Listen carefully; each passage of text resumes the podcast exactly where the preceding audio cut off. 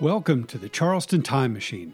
I'm Nick Butler, historian at the Charleston County Public Library, and today we're going to travel back in low country history to talk about one of my favorite spots in downtown Charleston, a place called Philadelphia Alley. Now, Philadelphia Alley is not the shortest or even the narrowest thoroughfare in the city of Charleston, but it is sufficiently small to escape the attention of many residents and tourists. For those who have stumbled into its entrances on Queen Street and Cumberland Street in the past, they've discovered a picturesque yet historically mute piece of the city. The facts behind the creation and the early existence of Philadelphia Alley have been long forgotten by the living, only to be replaced by rumors and fabrication. Its proximity to the city's historic market district, which opened in 1807, has exposed the alley to a steady stream of inebriates for over 200 years. The decline of Charleston in the decades after the Civil War was especially hard on the small corners of the city like this, which suffered generations of neglect and abuse. In recent years, local tour guides have delighted visitors with largely fictional tales of fatal duels and ghosts in this ancient alley. But what facts can we find about the real history of Philadelphia Alley? And how can that history help us to preserve its character for the future? The man responsible for the genesis of Philadelphia Alley was a Charlestonian of Scots ancestry named Francis Kinloch. In three separate transactions in 1751, 1757, and 1766, Mr. Kinloch purchased three adjacent parcels of land on the north side of Queen Street, just a bit east of Church Street. These acquisitions combined to form a broad rectangular lot that extended a sizable distance north of Queen Street. Here, Mr. Kinloch built a genteel house facing Queen Street for himself and his family, behind which he erected four tenement houses for rental purposes. To facilitate access to the rental tenements, he created a narrow passageway or court leading northward from Queen Street, which became known as Kinloch's Court. In acquiring this property and building five dwellings, Francis Kinloch was not embarking on a profit driven development scheme. Rather, he was simply trying to create a comfortable and stable income to sustain his family after his death. In a codicil to his will, drafted in 1766, Kinloch specified that all of the property he had purchased on the north side of Queen Street, including, quote, the lane leading from Queen Street to Kinloch Court, and the houses thereon now building, end quote, was to be entrusted to Gabriel Manigault and his son Peter Manigault, who were to dispose of the land for the benefit of his estate.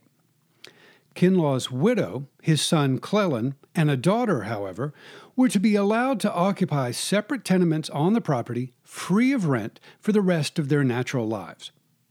Kinloch also ordered that, quote, the fence between my garden and Kinloch Court is to remain forever as a line between the said places, end quote.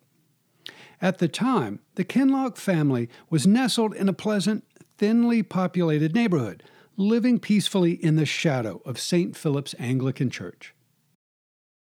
Contrary to the will of Francis Kinloch, his executors did not sell his property in Queen Street after his death in 1767. In February 1794, Francis Kinloch Jr. and his brother Cleland sold the property to Dr. Alexander Barron. Shortly thereafter, on June 13, 1796, a great fire swept through this part of Charleston. According to John Drayton's View of Carolina, published in 1802, the 1796 fire consumed most of Union Street, now called State Street, and all of Kinloch's Court, and all of Church Street from Broad Street to St. Philip's Church, with only five exceptions.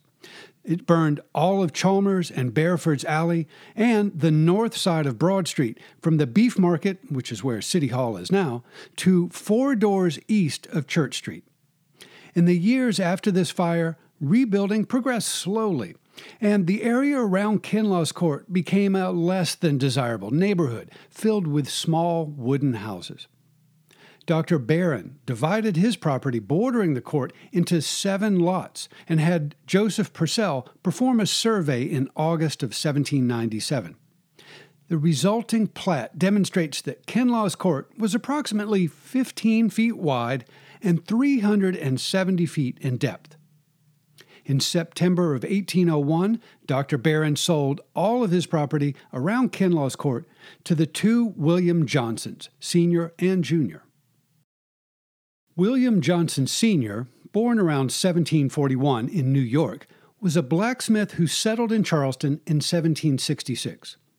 As a member of Charleston's Battalion of Artillery during the Revolution, he was among a number of Charlestonians arrested by the British in the autumn of 1780 and sent to St. Augustine as a prisoner.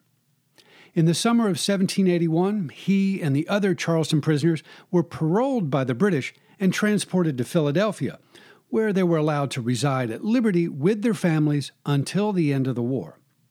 He was, therefore, technically not a prisoner of war during his stay in Philadelphia, as has been reported by several sources. Despite his humble beginnings, Johnson was an active force in state politics after the Revolution and provided generously for the education of his sons. William Johnson, Jr., born in Charleston in 1771, was educated at the College of New Jersey, now called Princeton, and read law in the office of Charles Cotesworth Pinckney in Charleston. He began public service in the South Carolina House of Representatives in 1794, and in late 1799 was elected an Associate Justice of the Court of General Sessions and Common Pleas. In March of 1804, President Thomas Jefferson nominated Judge Johnson, as he was then known, to be an Associate Justice of the U.S. Supreme Court, and Congress confirmed his appointment later that year. In the early 1800s, the Johnsons built a row of brick tenements on the site of Francis Kinloch's former residence and slowly began to develop the large lot to the rear.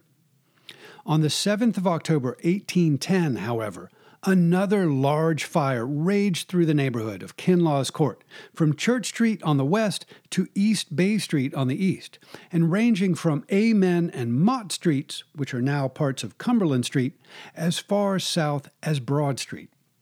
The conflagration was eventually checked by the exertions of volunteer firefighters, the Militia Artillery Battalion, and local residents. But the narrowness and irregular paths of some of the streets hindered their efforts. Immediately thereafter, a number of angry citizens began to voice their concerns about the need to reevaluate the methods of fire prevention and fire suppression in Charleston. A number of citizens met at the Exchange Building on the 24th of October, 1810, to discuss such matters and resolved to submit a petition to the city and to the state to widen and straighten several streets.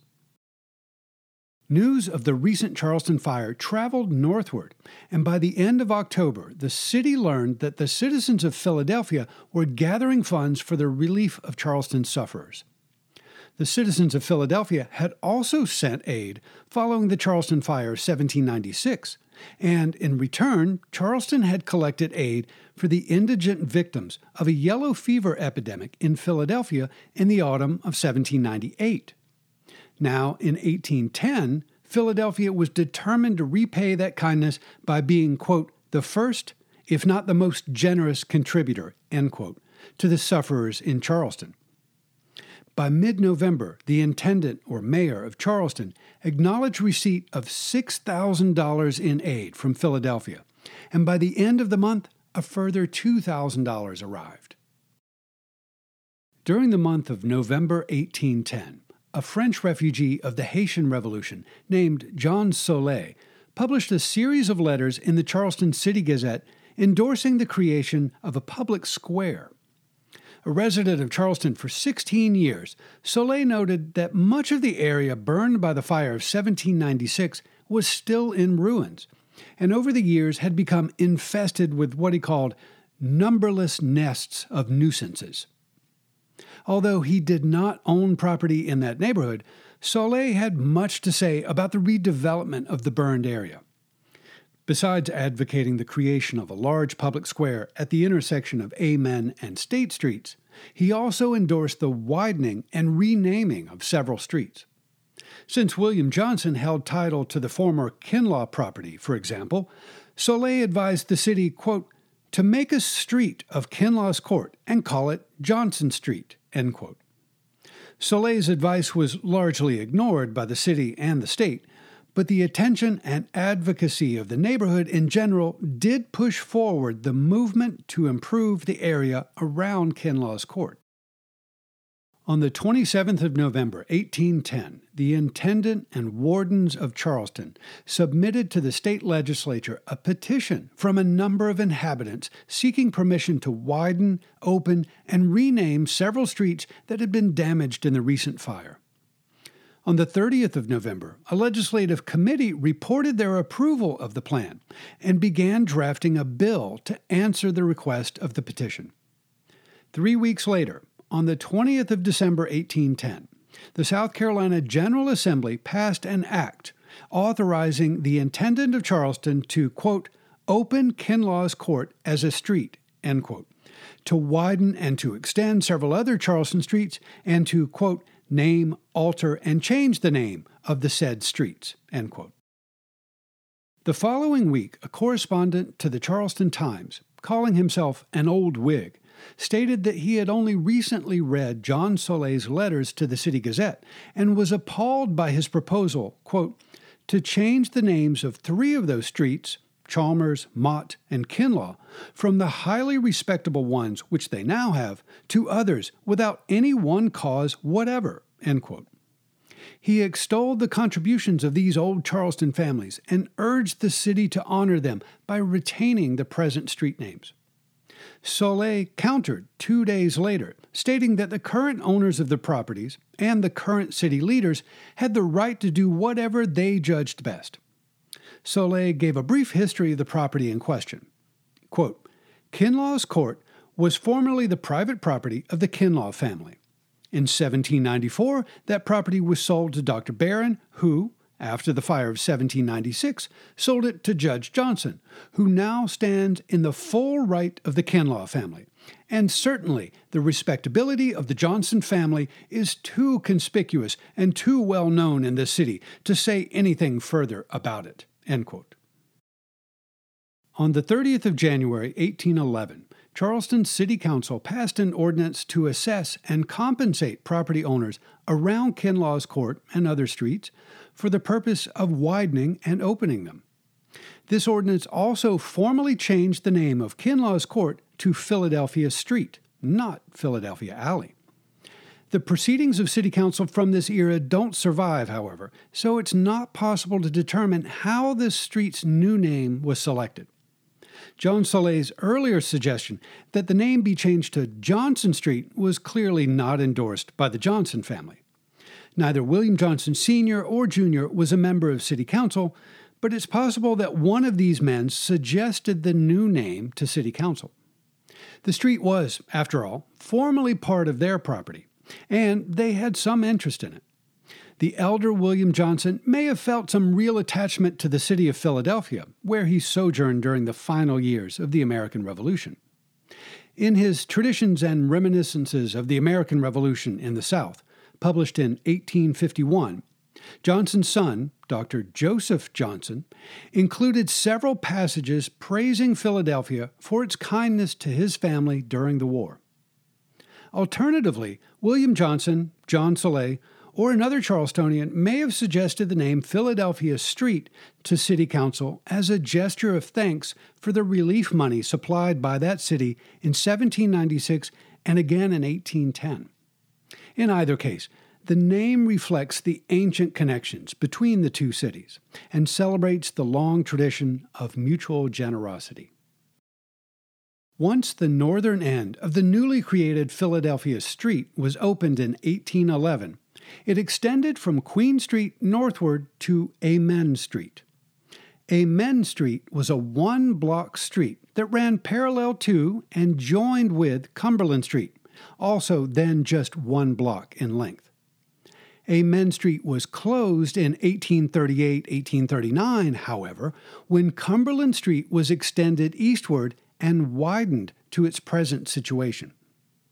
As a result of these changes, the northern end of Philadelphia Street was shortened by approximately 60 feet.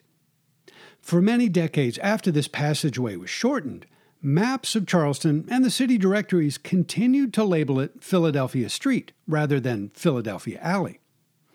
At some point in the early 20th century, apparently through common use rather than by council ordinance, the street was demoted to an alley. By 1952, when the City of Charleston published a list of its officially accepted street names, the name Philadelphia Alley was endorsed as the legitimate designation.